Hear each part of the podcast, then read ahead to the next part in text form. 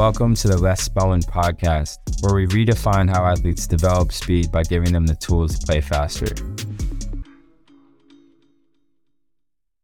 Hey guys, welcome back. This is um, week seven of NFL Combine training. So, as you can tell, my voice is a little bit gone. I'm a little stuffy, um, but it's been a very, very, very good, good couple weeks. And to be honest, like I'll give a quick, I'll give a quick rundown, just kind of like the highlights of these past couple weeks. And um, you might have seen some of this on Twitter. The first thing is like I I completely stopped drinking six months ago, um, for no reason really. At first, like I I never really was a big drinker.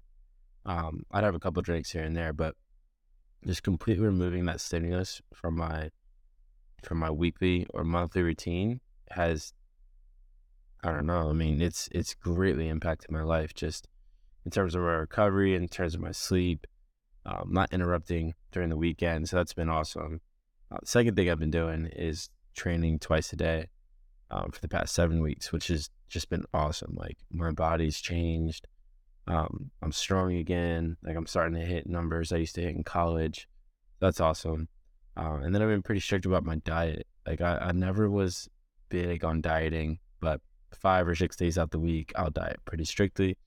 And then on the weekend, I'll swear it's like this past weekend, I had um this place called Dulan's in LA, which was unbelievable. Um, and, and, this place is like soul food, so like my favorite, favorite, favorite food. So that was awesome. Um, and then you know the last thing is just getting sleep. Like I, I averaged seven and a half hours of sleep these past seven weeks, whereas last year as a total, I averaged under six hours. So it's it's been it's something that I've wanted to correct and self adjust, and I, I just kind of was putting it off. To be honest, like it, you know, something that was like, ah, I'm okay. It's not going to catch up to me, but it did catch up to me, and um, it, I definitely had symptoms of burnout, symptoms of you know not feeling like I could perform at a high level, uh, which kind of leads me into the next segment. So this podcast is probably my favorite um, for a couple of reasons. Uh, one, it's very relevant to what we're doing right now. Um, two, there's a lot to learn. And three, I, I think there's a lot of misconceptions. So, what I'm going to talk about is the super compensation um, of the entire process into the taper. So, what we're going to talk about really is the taper and the final stages, putting together a sprint program. And um, this is the period that most people will freak out most people will get nervous. Most people will change something up, change their routine. But this is really the time to lock in and um and, and really show your work. So I'm gonna dive in, guys. This is gonna be an incredible podcast. All right, so typical tapers. If you were to read books back in you know the 80s or um, read traditional strength training books, like essentially you, you have phases of periodization, which culminates in the final taper. So you go through a general prep period, you go through um, more specific prep, and then eventually you get to a period of you know 14 to 21 days where you just significantly pull back. Um, now the problem with this is that typically when people just pull back, they're pulling back on volume and intensity and maybe even density of training. Um, and what happens is a detraining effect follows. So one of the earliest podcasts I talked about the detraining effects of speed if you're not training speed at least once every three to seven days, you're going to lose your ability to contract the rate that you're contracting, as well as lose the ability to, to run as fast with the rhythm you need to have to get there. So obviously we're in week seven of combine training. At the end of week nine, these guys were under 40.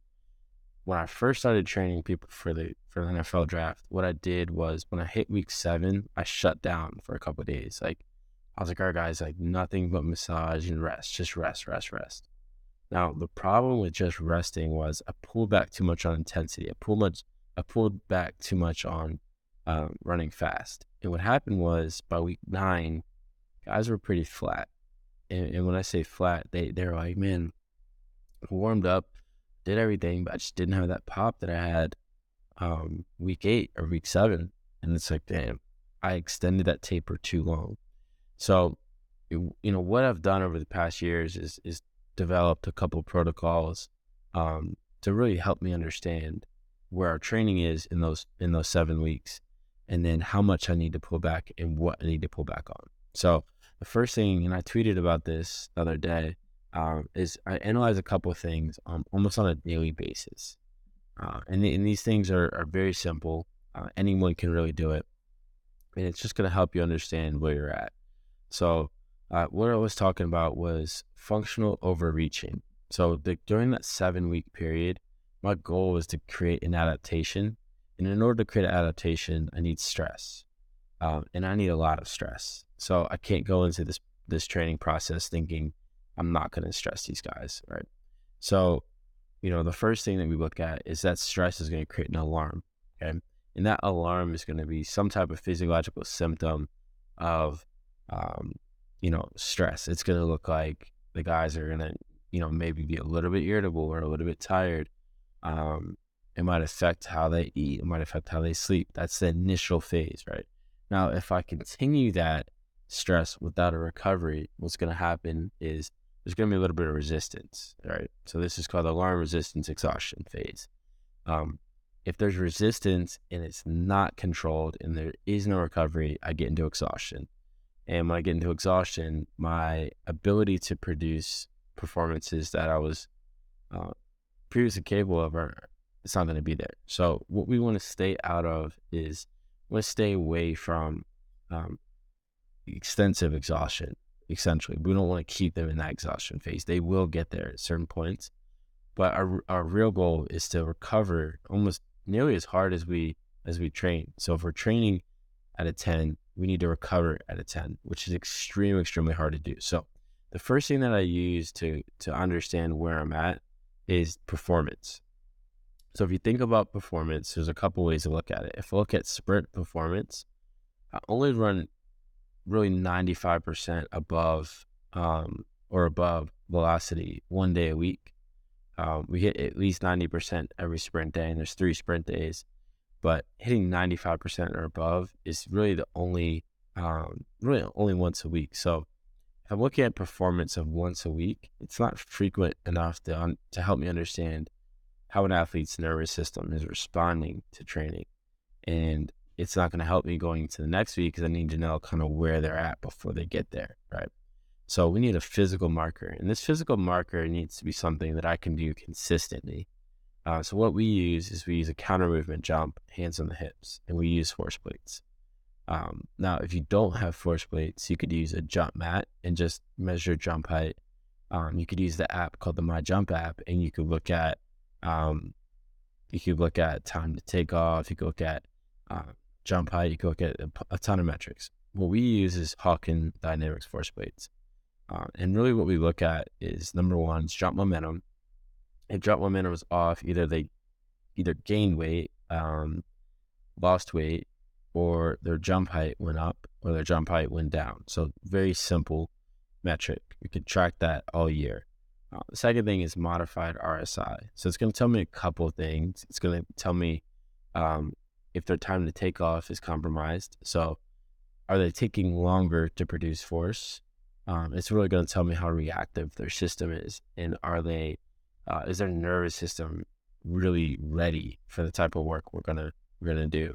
Um, and propulsive net impulse, which is propulsive net impulse to me, um, is is telling me how uh, an athlete really can accelerate their body, and um, you know, if, once we start seeing these things down, then we start to understand like, okay, like they are not ready to train at the level we're, we're going to train at. So if you take our mock combine, which happened this past weekend, what we had to do is we had to look at the guys and say, all right, based on their best performance, they should be about 80% of their best right now. Basically, because we've been training hard enough that a 20% reduction in performance, not the, the 20%, like your performances are going to climb by 20%, but everybody's feeling like they're about 80% at this point, which is a lot better than the week before. So, what we looked at was how close to their best performances were these metrics. And as we got into the training session and we did our jumps before we sprinted, everybody was like very close to their personal best. We're like, okay, their arousal was high enough that the guys were actually outperforming their initial state, which was they came in feeling like an eight out of 10. And they, you know, by the time they were ready to run, the guys all felt like they were nine or 10, right? because we were able to to get that arousal state there. So the jumps help us make decisions like that. Now, the second thing we're going to look at is physiological performance. So ideally, we we would use HRV, um, and and the reason why we use HRV is it's going to tell us how our nervous system is functioning, whether it's functioning in the sympathetic state or the parasympathetic state. Um, in the sympathetic state, it's very good for arousal. It's very good for, um, you, know, once you're in a sympathetic state, you are in training mode. You are ready to go. You are um, more aware. You are um, heightened state of feeling like you're you're in competition mode. Whereas par- parasympathetic state is more so rest and recovery. Now, the, the the body can't get into recovery in a sympathetic state. So we need to we need to get the body in a parasympathetic state um, immediately following training, and you know at night and uh, even in the morning a little bit. And yeah, we want to spike it and get into the sympathetic state. Um, but if we're in the sympathetic state too long, we start to produce cortisol, which is going to prevent us from actually getting into the hormonal effects that we want from training. So what we're looking at with HRV is typically where is our nervous system? Is it recovering from previous sessions? So a high HRV will tell us that there's a high variability between the heart rate, um, and which means that the, the body's is getting is getting into that parasympathetic state. That body's getting into recovery and relaxation. And it's able to, to restore itself from the previous session. Now, if we check the HRV the next day after training and it is very low HRV, we know that the system is, has not recovered. We know that the system is still in a sympathetic state and it hasn't it hasn't recovered and responded well from that training. That's one thing. It could have been also that the guys drank. So if you go out and you drink, which is another reason I stopped drinking, is it could greatly affect your HRV and put you in a sympathetic state, or if you had bad sleep or stress. So that's an ideal world. Now, despite all the technology that we have and resources that we have, we weren't able to get 11 Whoop bands for our NFL draft class. So what we use is subjective questionnaires. And these subjective questionnaires are very simple and pretty much anybody can do it. But we use Google Forms. So on Google Forms, what I what I did is I had a question for how many hours of sleep did you get? Uh, how what was the quality of your sleep? Uh, what is your mood? What is your energy? How much soreness do you have? Um, what is your fatigue? Basically, a ton of questions that I did on a one to five scale. So, five meaning, uh, in the case of uh, energy, I have a ton of energy. One would be I have no energy. Soreness, I am extremely sore. Five, one, I have no soreness. Fatigue, I'm very, very, very tired. One, I have no fatigue right? And, and obviously, people have been using these self reported questionnaires for years. But what I did was I created a single readiness score based around the combination of these factors. And, it, and the easiest way to think about it is that um, a five for sleep is good, but a one for energy is bad, right? So what I did was the positive ones I, I, I use as a positive, and the negative ones use as a negative to come up with an ideal number for the athletes to have to move on from training. So, based on this ideal number, a less than 60% on that readiness score equals really a reduced training load. Like, we're, we're if you score 55, we know that there's something going on, right? And then we'll we'll usually go to the athlete and talk to them, um, which leads me to the number three thing that we do is we look for, for physical symptoms. So when we talk to the athlete, we look at uh, how you feeling, you know, talk to me. Um, you know, my knees a little hurt. Hair trigger's bothering me. This kept me up last night. My girlfriend broke up with me. Those are all signs of uh, stress, and they're all signs of positive adaptation in the moment, but could be a negative adaptation if we push too much. So, what I'm looking for um, on, on number three is really just a physical symptom, and typically for me, this is a conversation. This is this isn't technology. Although I, I would like to use some technology, maybe a, Omegawave something like that to, to help me understand two so I can understand three better. But um, it's something physical, right? Now, if all three signs are present, training is going to be significantly altered. Um, and if it's present for more than one day, now I'm going to start to alert the team. Say, like, yo, what's going on with Josh? Like, what do we need to do to get him back into, um, you know, higher performance, better physiological performance, and let's get these physical symptoms removed. Now, if it continues like three to five days, we completely rest that athlete. It's time to back off. Now we, we haven't had to do that in the past. Like it's it's been pretty chill. Um, usually a day of rest or two days of rest. We could bring them back into homeostasis and get them back into uh, training mode. But there are there are cases of guys that I've I've heard of where where they don't respond. So what we're talking about really during training is we want to get into a state of overreaching. And overreaching means that we've stimulated and stressed the body so much that the recovery is actually net negative. Um, and we're getting to the point where we've actually trained them hard, in, hard enough that they can't recover from it. Um, and what happens is as as we do this, we're we're really pulling that rubber band back to create a positive adaptation. But because there's only a single peak in combine training, we know that we have to pull them back and stress them and overreach them uh, a little bit more than what we would do if we had a year plan or year with an athlete. So when we're overreaching, we want to stay in the stage of functional overreaching. So functional overreaching means that um, although they are showing physical symptoms of fatigue, um, their jump heights might be down, HRV might be slightly down, but they're still performing at a high level, meaning their performances are still about where they should be. Um, and for me, what I look at is when an athlete tests and comes in, let's say they run a one 1710, when they come in, they're actually going to get worse for a period of time before they get better. But the reason why they get better is not because they're at a higher state of readiness than they were at the beginning typically. Typically, it's because we made changes, technical changes. So I know if I could keep them around their original time, um, or keep them around, um, you know, if they keep them around one seven during those phases, then I've made technical changes that mask um, the symptoms of overreaching, but they are still overreaching based around our training program. Right now, what's what what could happen is if I don't recover and I continue down this path, I could get into a state of non-functional overreaching. So non-functional overreaching means that they're no longer performing. Um, and I typically will see some more negative symptoms in that athlete. Um, something could be tight, something could start to spasm, uh, they could get very moody. Um, you know, they're not able to train at the level they were training at, and their performances were also showing that. So I want to stay away from non-functional. And if I get into non-functional too long, then I get into actual overtraining. And if I actually overtrain an athlete, uh, it's going to take a while. It's going to take a while to rebound that athlete back up. So I don't have enough time to do that typically with the athletes that I have. So I know that okay, I need to I need to make sure that um you know we we're staying in functional overreaching, which is why I use those three those three things.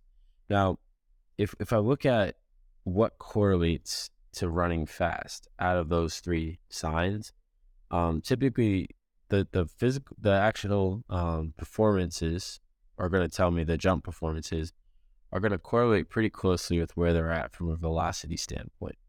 And I overlaid this last night, which I'll at some point post on Twitter, where I did jump momentum and sprint momentum over the course of the weeks. Now, I didn't know if this would exactly correlate, but what I found was the highest jump momentums correlated with the highest sprint momentums throughout the entire process.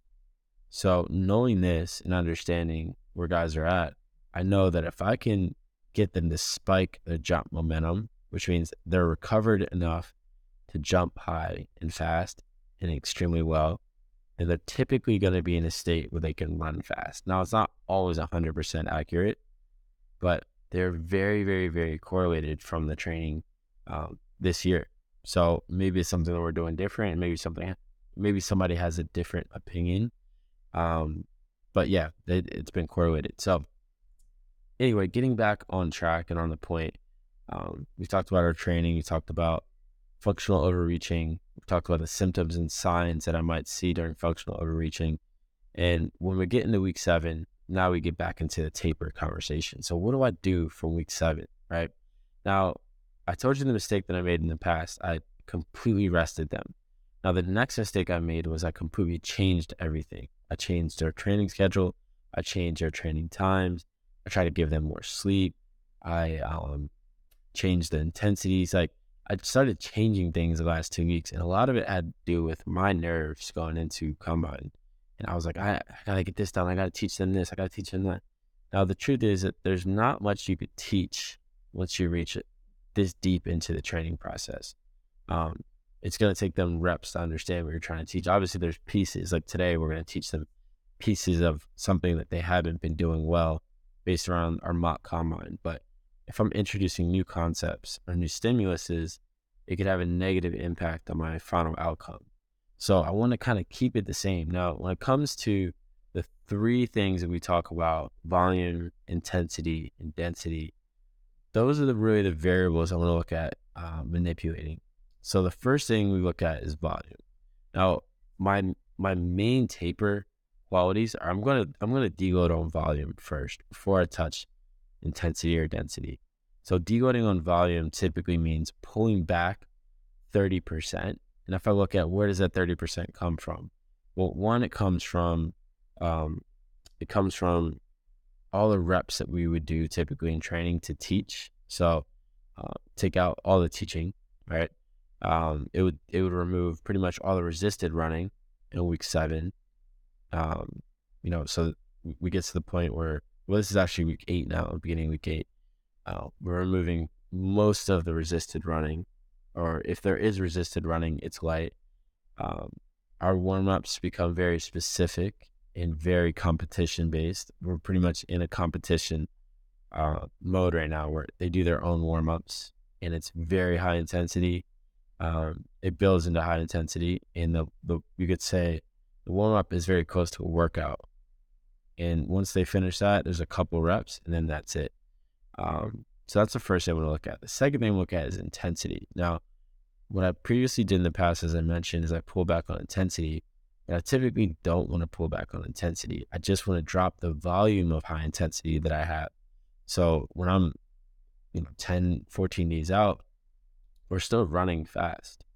We're still running 95% of our best speeds. But we're not we're not running a ton of volume at those speeds, right? So I'm I'm make I'm making sure that I keep my intensity high enough. Now the last thing I'm looking at is density my density is going to stay the same pretty much. I want to continue with the density that I have. And if, if anything, I should tighten up the density and make it more frequent as they begin to do shorter, more intense sessions, um, which are easier to recover from. I might increase my density, but I typically will reduce density only in the middle of training um, as I get into more functional overreaching to prevent non-functional overreaching. Maybe around week four or week five, I change the density of training to from three days to two days for a week. Um, I just delete a day, and it's pretty much at the discretion of the coach. Like I, I don't really have a science behind it. Really, you know, look at those three things: uh, the, the performances, the physiological factors, and the physical factors, and I decide, okay, these guys need to pull back a little bit. Um, and and from there, like I will delete a day. So once I get into that, I know that mainly what my taper includes is a reduction in volume, main, maintenance of intensity, and probably maintenance of density. Um, and also the weight room begins to change to more reactive, um, you know, higher speeds. Like our jump squats today will be around two meters per second on GymAware. Um, you know, we're, we're getting very, very, very fast and reactive. Now, what are the things that I'm going to see from this? So typically, guys begin to say, "Hey, Les, I need more. I need to. I need. I need to feel. I need to. I need to go." And the hardest thing for a coach is to look at an athlete that's high level in the eye and say, "No, you're you're not going to do more. You just have to trust." And there's nothing you can do right now to make up significant changes to to go in there and do to do some crazy drill that's going to help you. Like, no, your your work is done it's not completely done, but you need to begin that recovery process, allowing that system to reboot so that we can perform, um, you know, on that combine date. And typically what I'll see is like when when we're on week eight, we're typically two percent away from our goal. So that means that the taper is going to give me two percent back. Now that seems like a very small amount, but it's actually a big amount, and sometimes it's an overestimation. Um, I never really see five percent. Typically, we might improve five percent over the entire uh, block, but very rarely do I see five percent. So when I get to week eight, we start having those hard conversations like, best case scenario, this is what you run. All right. You're running four five eight, you might get to a four four nine. Might, if everything is perfect, if you execute this. Now, there's not something that that you could do or change this drill up and get this technique down. Like, if we're still on that, it's it's too late. Like, I could I could negatively impact an athlete. Like that two percent is going to come from a lot of the physical readiness that we're going to experience and we're going to we're going to track throughout time. So I know I need to spike that jump momentum. Uh, I know I need to get them recovered. I know I need to get them feeling good so I can get that two percent. So what training looks like this week for me is um, maintaining intensity on Monday, Thursday, and then Saturday um, is more of a technical day. Guys leave on Sunday, so we still have three days. Intensity is still there on Monday and Thursday. Um, it is a 55 minute session on Monday and Thursday and a 45 minute session on Saturday. Um, volumes will be reduced by 30% from our peak and intensities will pretty much remain the same, right? So as we get into this period, we're also going to see the guys begin to rebound and get pretty moody. Like their their their hormones are starting to really um, take over their minds, and they begin to be pretty snappy, um, pretty competitive, kind of an asshole, right? And it's it's it's something that at first we we called it uh, we called it me Dylan called it like uh, camp aggression, essentially like week eight or combine aggression. Like you get into this period where you start to you start to battle these guys, like they get very chippy with you, and it's completely normal. It's like part of the training process and it's it's best like the hardest thing for us to do is like be calm and not freak out and not be like, man, these guys aren't happy with me. They're not. They're just they're they're they're young and they're going through hormonal changes again. Like it's just think of it that way. Like it's it's like the kids that go through puberty and they begin to get a little chippy with you, right? It, it's almost like that again. Um, but it's part of the adaptation process. It, it and it's it's positive. We want that. If we don't have that, I'm a little worried. Right. I need that. I need that to happen. it's a sign of rebounding. Right. Um, now, a couple of things I look at with this is that um, as we get into this phase, um, you know, we look at work plus rest equals adaptation. Is is our recovery matching our work? And at this point, I want to say, is our recovery superseding or is it bigger than our work? Like, what things can we do to recover? Um, so this is a point where you know we have it. We have the opportunity to to to get them in the pool. We're going to get them in the pool. We're going to unload those joints. Like we've looked at a lot of Randy Huntington's work in China with Su Bing, Bing Tian, um, doing a lot of recovery work in between. So if I have tempo work or if I have volume work, I try to unload them and put them in the pool and maintain the intensity, um, but get them going. So you know when we get to Indianapolis and we're there, the first day we get in the pool, right? I need my adaptations to come from rest and a slight micro dosing of work.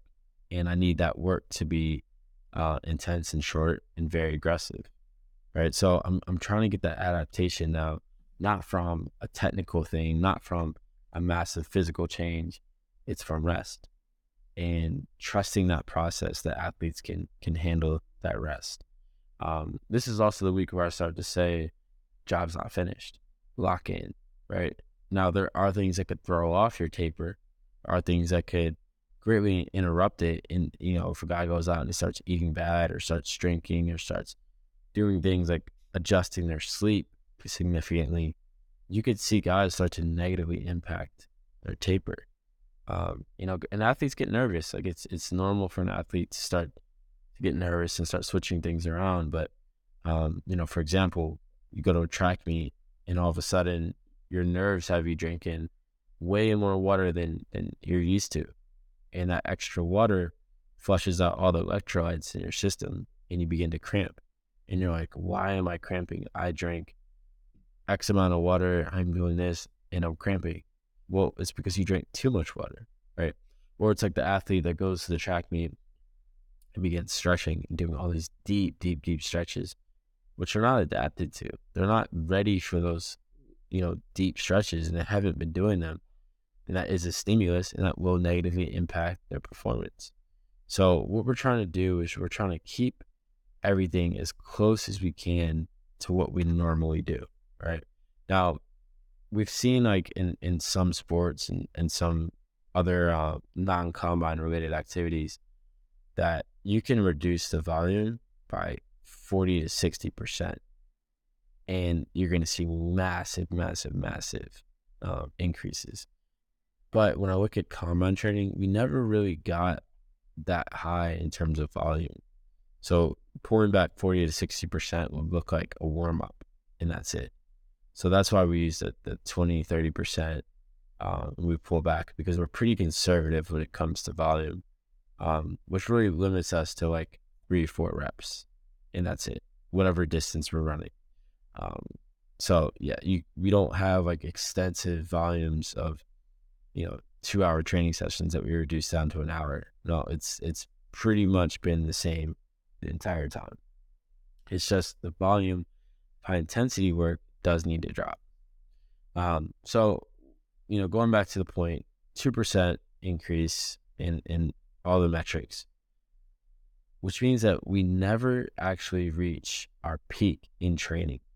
Now, that's a tough thing for athletes to think about because if you think about it, it's it's very likely that a guy that runs high four fives in training might actually run a four four at the combine, and it, we've seen it happen. We've never had somebody outperform, um, outperform during training. They've never they, their PR almost always comes during competition because of their arousal state and because of the taper. So we know that if an athlete has a massive PR in training, then we might negatively impact their outcome, right? So every time these guys hit a massive peak, like when, I say massive peak, like we had a guy go from 20.5 to 22.7. Okay, that's a big change. That's a big velocity change. There's about a 10 day period post that that the nervous system is in a state of recovery. It, the nervous system literally will shut down on some of these guys, and they're like, "Hey, like I'm just spasming. Hey, like I'm tired, or their their eyelids begin fluttering. That's a nervous system response. That's that's a alarm in resistance phase, and it's showing us that the athlete is attempting to recover from that new peak. Now, if I have that peak too close to combine time, too close to track meet, too close to the time where I need to perform, it can negatively impact that performance. So what I'm trying to do is strategically place that that peak, that new max speed further far, far enough away from that actual event, but also I need to stimulate something close to that throughout to make sure that I keep that performance. So, uh, just like we talked about with college football, um, you know, stimulating 90% plus velocities um, and at times 95%, that'll maintain my speed. So, once I reach that peak, once once Zach Charbonnet reached 22.7, we knew that we had to get, okay, we have to get 95% of that 22.7. So if I do the math on that real quick, if I type in um, 22.7, so I know I need to reach at least 21.6 miles per hour, um, which which shouldn't be too hard for him, but I just need to touch 21.6. Um, and if I touch that within that window, then I know that he's going to maintain it. Now, if I go to 22.7 and throughout the rest of the training process, I'm only touching 20.5, 19.5, I am not going to be able to, repeat that performance or actually do better than that performance um, at the combine. So I know I need to stimulate that enough to get the adaptation to be net positive um, and as we get closer, we still have to have to ramp it up and potentiate. So um, this is a very, very, very important block of training for athletes to understand. Uh, you're not trying to PR. um, you will you know, sometimes a PR happens on accident because the guy's running relaxed and they hit it, but not going out there and trying to hit a new max speed max. So this is um yeah, this is hard. And and this is something where you have to be extremely confident as a coach. And I tell every athlete two things every athlete needs to have are faith and confidence. So faith is walking into um, the darkness and still having faith that you're going to get to the other side and that you're going to be guided. Confidence is literally translated from from Latin to mean with trust in God. Con uh, was with fid is fidelity, um, close to God, and dense. Uh, ence is is you know short for for it means God. So with trust in God is literally translated it means you have to trust you have to trust God in this in this process that you're to get to that point. Now, obviously, as I mentioned, if you're more than two percent away from your goal at this point, it, it's pretty much you're not to get there. Like you, I'm sorry, like you're not to improve um, five percent in the training process in the taper. It, you know, it does happen six percent and all that. Maybe major competitions, Olympics, things like that. But um, in the process I've seen, you haven't stressed the body enough to get to that type of performance. So, um, what we're looking for is that 2%, so being within that 2% range, and then using the process of recovery to help them super compensate, but also potentiating and stimulating throughout to make sure we get to our final goal. So hopefully this helps. Um, this is our, you know, last couple weeks talking about this, unfortunately, and then I'll switch gears into, you know, more NFL off season and different types of work. But appreciate you guys listening. Man, this really means a lot to me. And the feedback I've gotten has been amazing. So I really appreciate that. Uh, we'll keep it rolling. And um, yeah, let's keep it going. Thank you for listening to the Les Spellman podcast. If you do me two massive favors. First, please rate the podcast and give it five stars if you enjoyed. If you didn't enjoy it, please still give me five stars. Second, please share this podcast with another coach, an athlete, or parent who wants to learn how speed is developed. Thanks again for listening and check out the podcast description to learn more.